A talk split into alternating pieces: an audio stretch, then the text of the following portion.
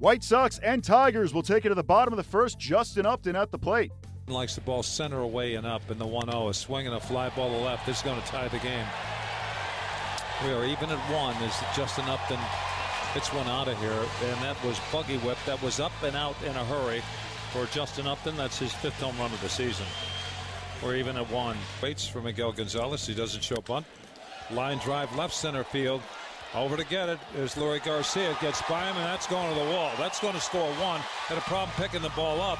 The throw comes in. One run across as Upton scores, and now it's two to one. The Tigers are rolling. They have runners at second and third with a run across and nobody out. And a glance at third, and the 1 0 to Hicks. who's swinging a ground ball at the middle. That's through for a hit.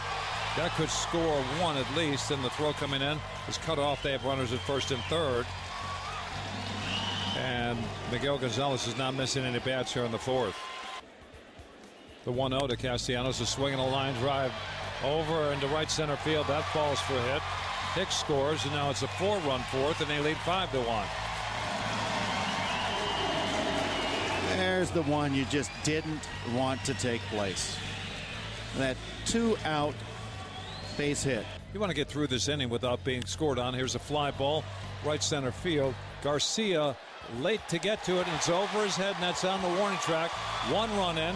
Here comes Hicks around third. The throw coming home. He's safe, and they got Iglesias caught between second and third. And Anderson running him back as Frazier tagged him.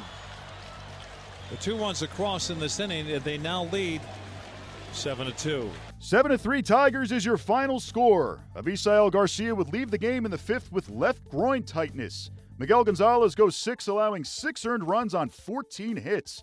Jordan Zimmermann goes five, allowing three runs on seven hits. Rick Renteria and the White Sox unable to figure out the Tigers on Sunday as they lose 7 to 3. Here's the Chicago skipper on the loss. Uh, didn't pull it or anything. Just he, he, was trying to. He was having a tough time loosening it up, and so when we got into uh, was it the fifth or sixth inning, uh, I think it was just wise. It's, it's, still wet out there. We're still you know with uh, uh Bito. We just want to make sure that we got him in and that got him taken care of. But uh, he should be fine. Oh um, no, I think they've they've uh, they've battled. I think they played the game. I think we you know we've got some obviously some some all the cliches. We've had some timely hitting. We've had some nice relief. I thought, all things being equal, Gonzo today, uh, the outcome wasn't the best, but he sure did eat up some innings. Uh, saved our pen.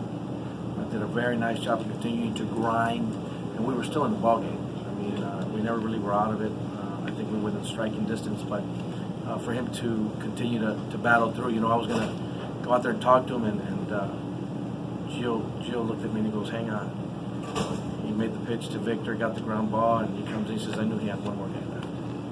You know, you got sometimes you got to allow the, their feel uh, to control that, and, and uh, he was wise.